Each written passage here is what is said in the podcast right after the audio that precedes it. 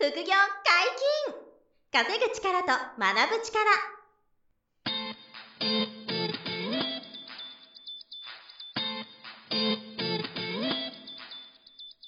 この番組は稼げるようになりたいを叶える副業アカデミーの提供でお送りいたします。副業アカデミーはあなたが副業で稼げる状態になることにコミットしたスクール。初級コースから上級コースまでさまざまなジャンルの副業ノウハウを学んでいただけます。詳しくは副業アカデミーで検索ください。こんにちは小林正弘です。山本博です。よろしくお願いします。お願いします。本日も株タレントとして有名な杉原杏里さんに来ていただいております。よろしくお願いします。よろしくお願いします。お願いしますえーとはい。まあ、前回はですね第1回があるんで、うん。まだお聞きになってない方はぜひその前回をね聞いていただきたいんですけども、ね。はいはいはい。株式投資をグラビアアイドルで成功する前の段階からもうずっとやられてきていて、はい。で、えーもうあの数数十万で始めた株式投資が、はい。あのまあ、もちろんあの実動の収入も補填しつつですけど、はいはいあの1億超えちゃうようなレベルになって本も出されてっていう方なんですよね。はいはい。でそのプロセスであの得たお金で、はい。あ補正下着の実事業を立ち上げたり、うん。はい。不動産買ったりビットコイン買ったり FX 買ったりっていうあのっていうもう類いまれな女性グラビアアイドルの方がはい。到底しできなさそうなはいはいはい。ことをどんどんやってるっていう、まあ、はい。そういう方が、前回そういうお話を伺いましたと、はい。い、うことで。でやっぱりあの杉原ありさんっていうと今株式投資のイメージもすごく強かったり、うん。本がそうめちゃめちゃ売れてると。はい。うことで今回はじゃあ株の話を教えてほしいなと思はいはいってまして、はい。あのもともとどういう株式投資をやっててとか、あと最近こんな投資してますっていうのをちょっと差し支えない範囲で教えてほしいなと思うんですけど、もう元々の元々がうん。何かすごくセミナーに通って始めたとかではなくて本当に一冊「How to 本」だけを買って独学でスタートしたっていうのもあって、はい。あのすごく身近な大好きな企業からスタートっていうことで、うん。私は野球が好きだったので、はい。東京ドームの株からスタートさせて。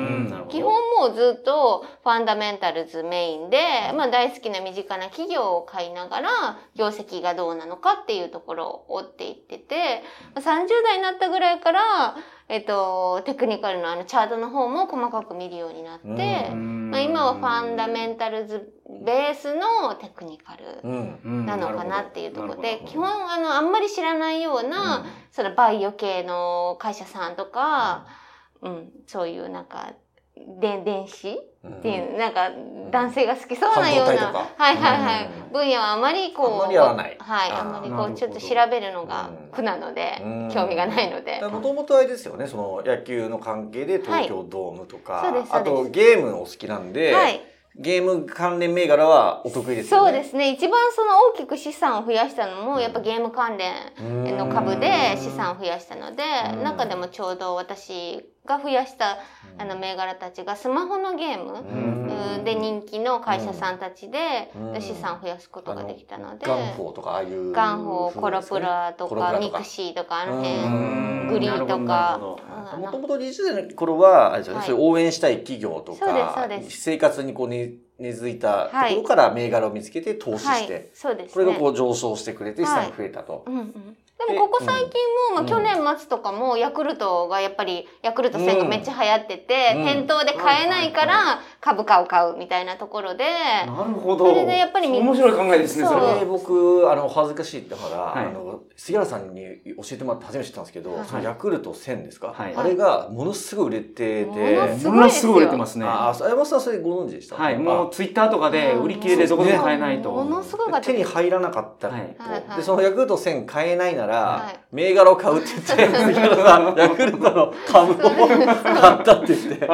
それがで今年ガーって上がってきそうですそうて。です。はいだそういうふうにこうあれですよね日々のあの、うん。よ生活の中でヒットしている商品とかから企業を見つけて投資するっていうのも得意そうですすでよね。そうですうん。ただここ最近だとやっぱりその情報修正が出てるとか、うん。決算ですごく良かったとか、ややっぱ赤字から黒字に変わっていって、まあ、業績が右肩上がりだっていうところが分かった上でチャートを見て、うん。なんかいいいい上昇トレンドに入りそうだなっていうところを買うとかってうん。いうことも最近はやるようにはなりましたけど。それでも、うんもう10年以上の経験があって、うんそういうこともできるようになってきたという。うんそうですね。でもでもまだまだ私があの見てるチャートなんて本当にしあの初歩的なところで判断しててそんなにテクニカル駆使してみたいなことではなくてうん単純にゴールデンクロスが出たらとかなんかそういうシグナルとかで買ってます未だに。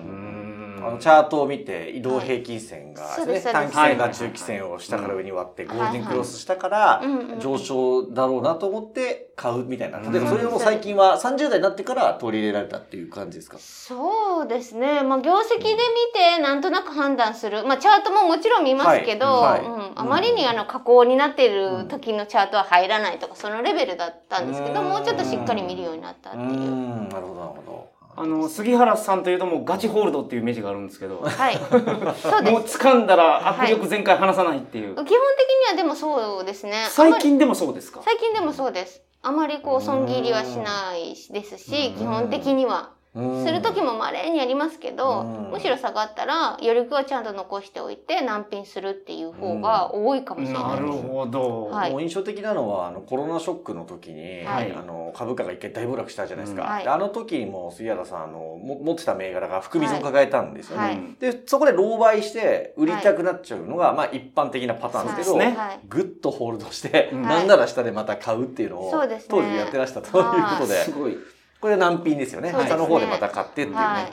で結構積極的にそこも全くあのうろたえることもなくですか？淡々と。淡々とっていうのがやっぱりそのリーマンショックの時とか、まあうんいろんなショックの時に、うん。それでまた盛り返してるのを見てすごく難品買いしなかったの悔しいなっていう思いがすごかったので。なるほど。うんそういう、なるほど、そうか戻ってきてよかったのじゃなくてそう、ですそうです。難品しなかったから悔しい。あの時入れてればっていうのがすごいあったので。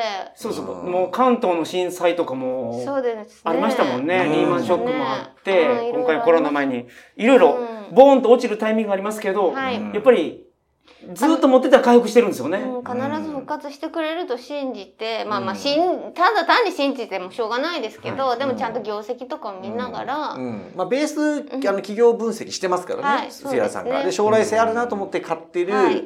あの企業さんがなんちゃらショックで一時的に落ちたのであれば、そそこは慌てず、うん。なんなら安いと思って追加で買うみたいな、はい。そういうことをやってらっしゃるんですかね。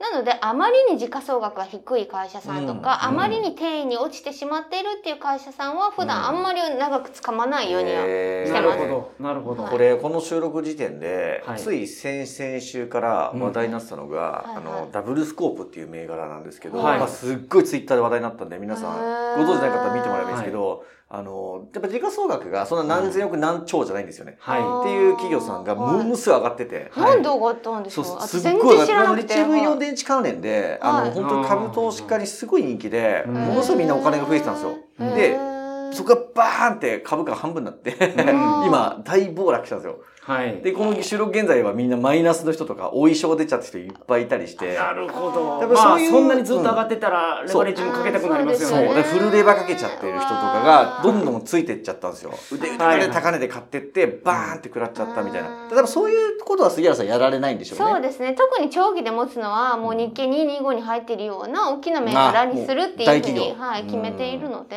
なるほどですね。はいなるほど。だからずっと、まあ、基本ホールドなんで、そういうリスクを排除するために、はい、うんちゃんとルールを設けてらっしゃる。そうですね、うん。はい、なんで、ファンダメンタルズで銘柄をあの選定してきますし、そこに最近はもうテクニカルもこう掛け算して精度上げていくみたいなことをやってらっしゃるとうん。いうところですよね。うん。あの2022年で、はい。こうまあ差し支えない範囲で、はい。あの過去の株価の銘柄の話だったらできると思うんですけど、あはい。なんかあのまあ僕当時、はい。あの杉原アンディと投資アカデミーっていうのをはい。3ヶ月だけ、あのやっはいてすごい人気だったんですけど、はい。そこの時も僕と事務局やらせてもらったり教えてもらってたんですけど、はい。当時もねあのアパレルの、はい。はいえーメーカーでアダストリアさんってグループがあるんですけど、はい。そこの銘柄もあのこれ決算書とかいろいろ見てい。いよって言ってたんですよ。はい。はい。それがね、2022年の3月だったかな。そうですね、うんで、まあ、皆さん株価見てもらえばいいですけど、うん。見事にそこからガーッと上昇して、そうですね。ね、その受講機関生、受講生の皆さんにもはいはい。現、現役でその時タイムリーにその上昇を見てもらえて、なるほど。ああ、こうやって銘柄見てんだなって思ったんですけど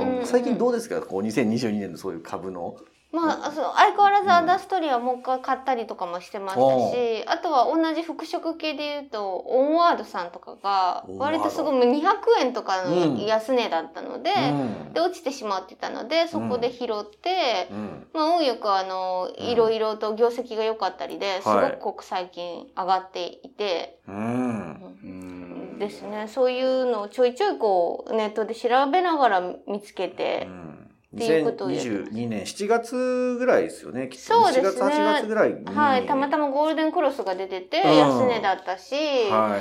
で、業績もうちょっとしたら上がりそうだなっていう、なんかニュースが出ていてそそろそろ入ろうかなと思ってうん入った銘柄で、250円ですから、当時。そうですねうんはい今この収録時点で300円超えてるんですけど。すごいですまあ、ね。大量に買えるので、うんそれすごく2万とかうん2万ちょっとで買えるそういうことですね。あの、金額なので、安く買えると。ああ、なるほど。資金少なめの人でも買えるようなそうです銘柄そうでで、で、会社大きいですからね。そうですね。だから200円とかの銘柄なので、そこまで急激にね、倍とかになかなかなりにくいですけど、うんでも300円としたらですね、はいあの100株単位で買えるから3万円とかで、そうまあ、ね一番安いねはい、そうですね。はいうんはい現時点でなるほどなるほど。だから、うん、そういう風な。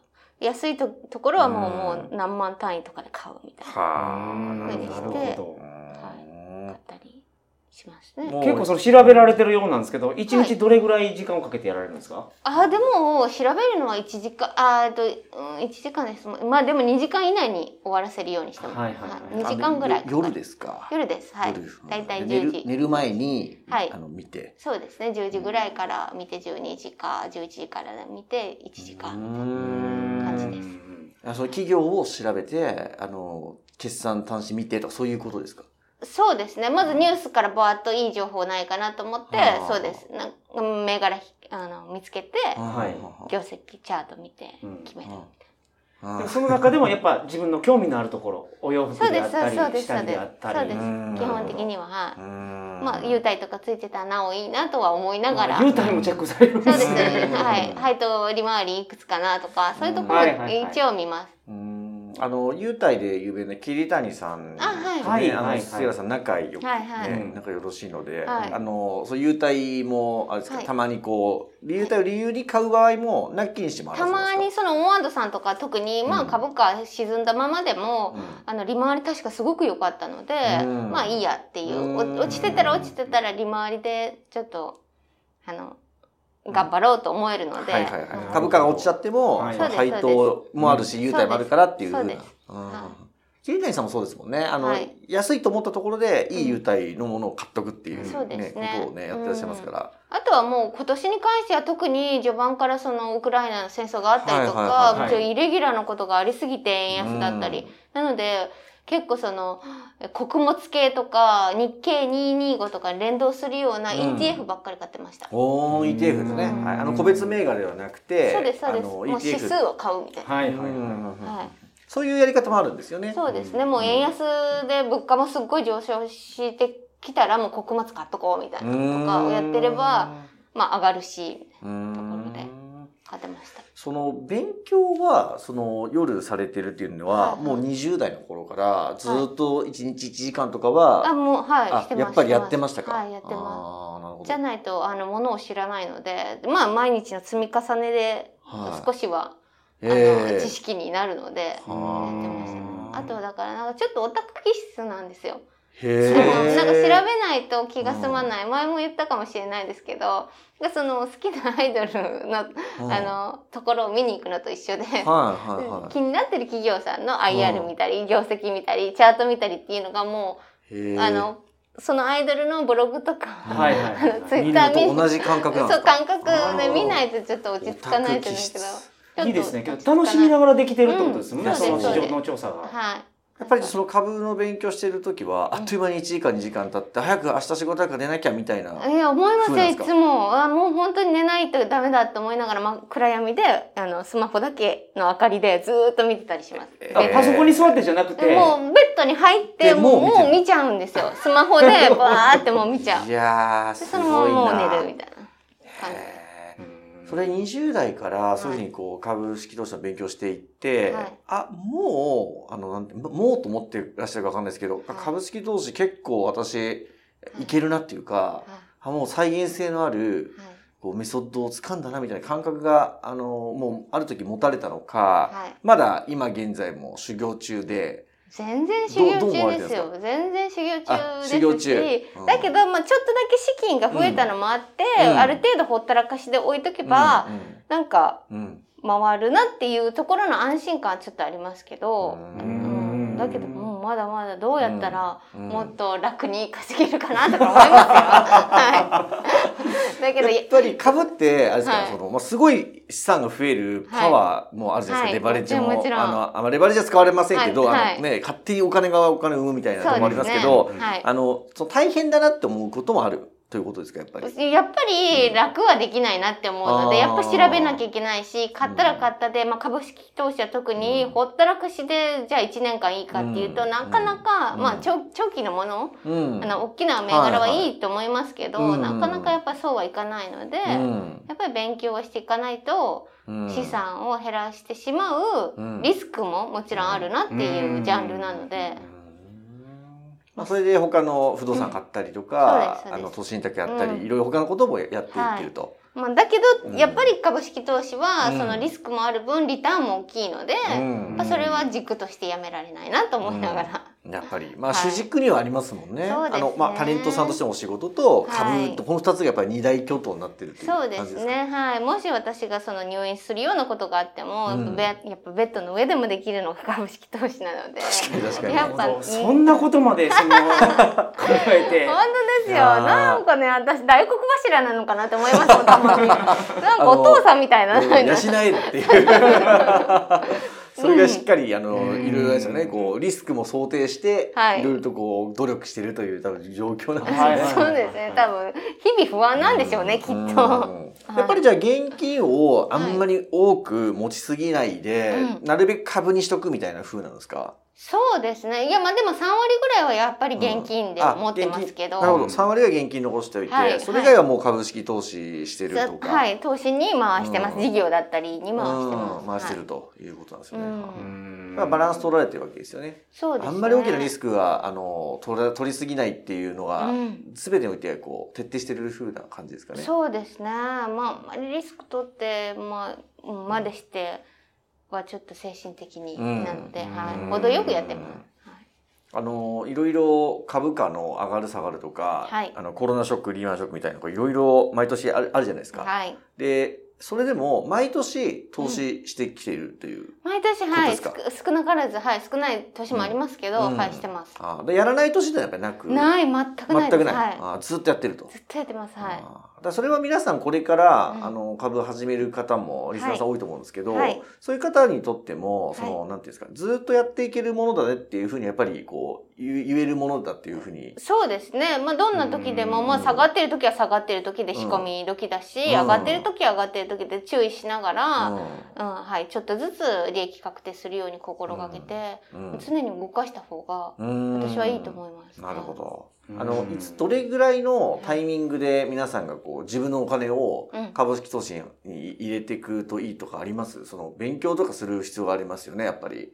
いや、ないと思います。えじゃあいきなり いきなりもう始めていいじゃないいきなり始め、私はいきなり始めたので、何の躊躇もなく、その時間が私はもったいないと思う派なので、それがもう、うんまあ、ちょっとみ1万円って結構大金だったりしますけど、うんでも1万円は何かセミナーに出たとか何か、うん。あの、授業に、あの、授業料として、なくなるもんだと思って1万円を使ってうん。実践した方が絶対に身になるし、うん。あのあじゃあ一気に買うんじゃなくあ、て。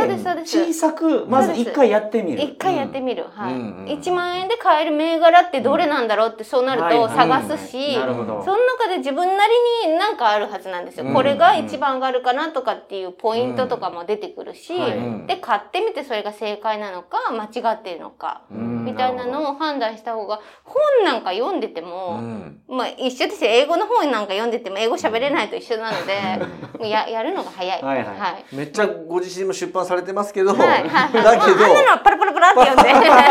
やった方がいいです。はい。どもう実行してみようとそうですそうです。あーまあでも1万円でも買うとはい。日経読むようになりますからね、そうです。それはありますよね、はいうん、あのアンテナが回りますもんね、はいはい。実際自分のお金入れた方が。そうですよ。もうその日から全部が自分ごとになるので、ニュースも見るし確かに。絶対変わると思います。なるほど、うんなるほど。じゃあ、これから始めようという方も、はい。あのリスナーさん多いですけど、はい。勉強ばっかしすぎて頭でっかちになるよりは、一旦1万でも2万でもうん株も買ってみようっていうそう。のがおすすめです。そうでも1万2万円ですよ。い一気に100万買うわけじゃない。じゃないんですよね。はい、うん。1万円くらいからスタートしてでん。分からなくなった用語とかやり方が分かんなくなったら本を開いて、うん。ちょっと見るとかっていうことで、あの同時進行した方がいいと思います。なるほど。まずやってみてしまうことが、うん。そこはね、うん。あのなかなか始めないですからね、はいはい初めてのことだと、うんそこもパッとやってしまった方がいいと。そうですそうです。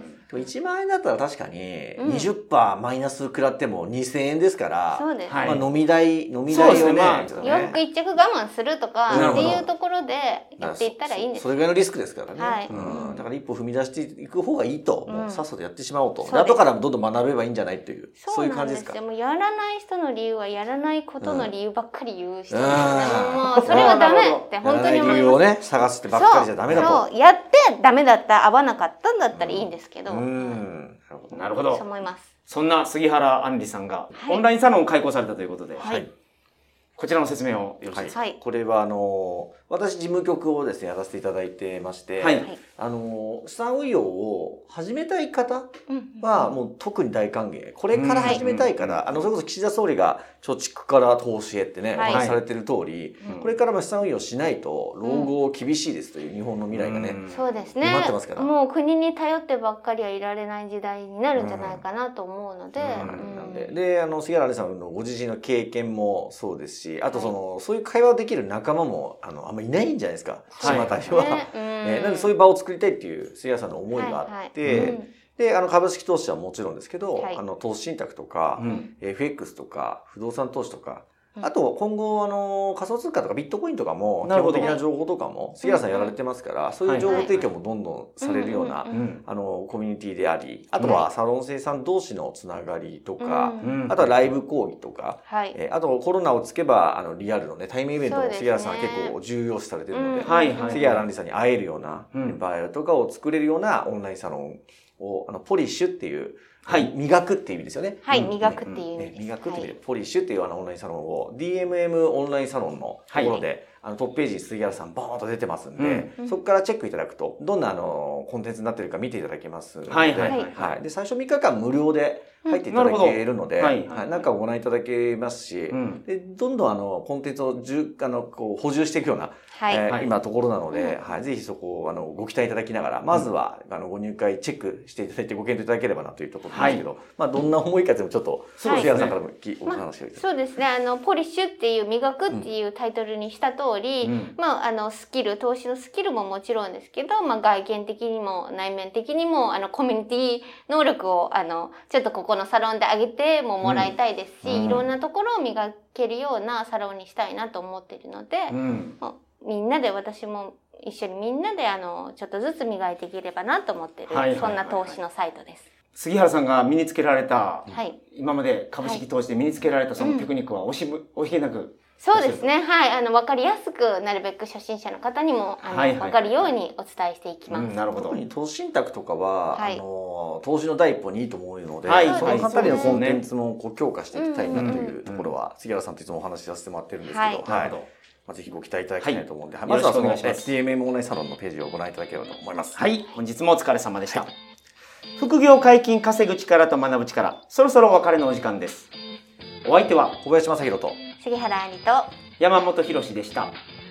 さよなら。さよなら。さよなら。